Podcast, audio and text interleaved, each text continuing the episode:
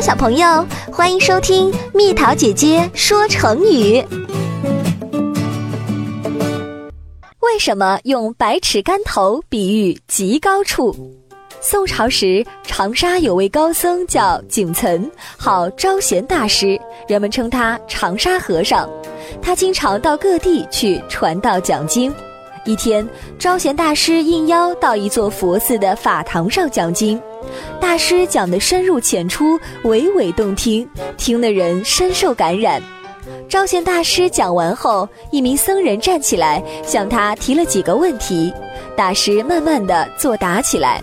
那僧人听到不懂处，又向大师提问，于是两人一问一答，气氛亲切自然。他俩谈论的是有关佛教的最高境界——十方世界的内容。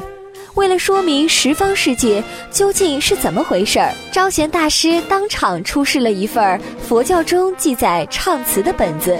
但见大师指着上面的一段文字念唱道：“百尺竿头不动人，虽然得入未为真。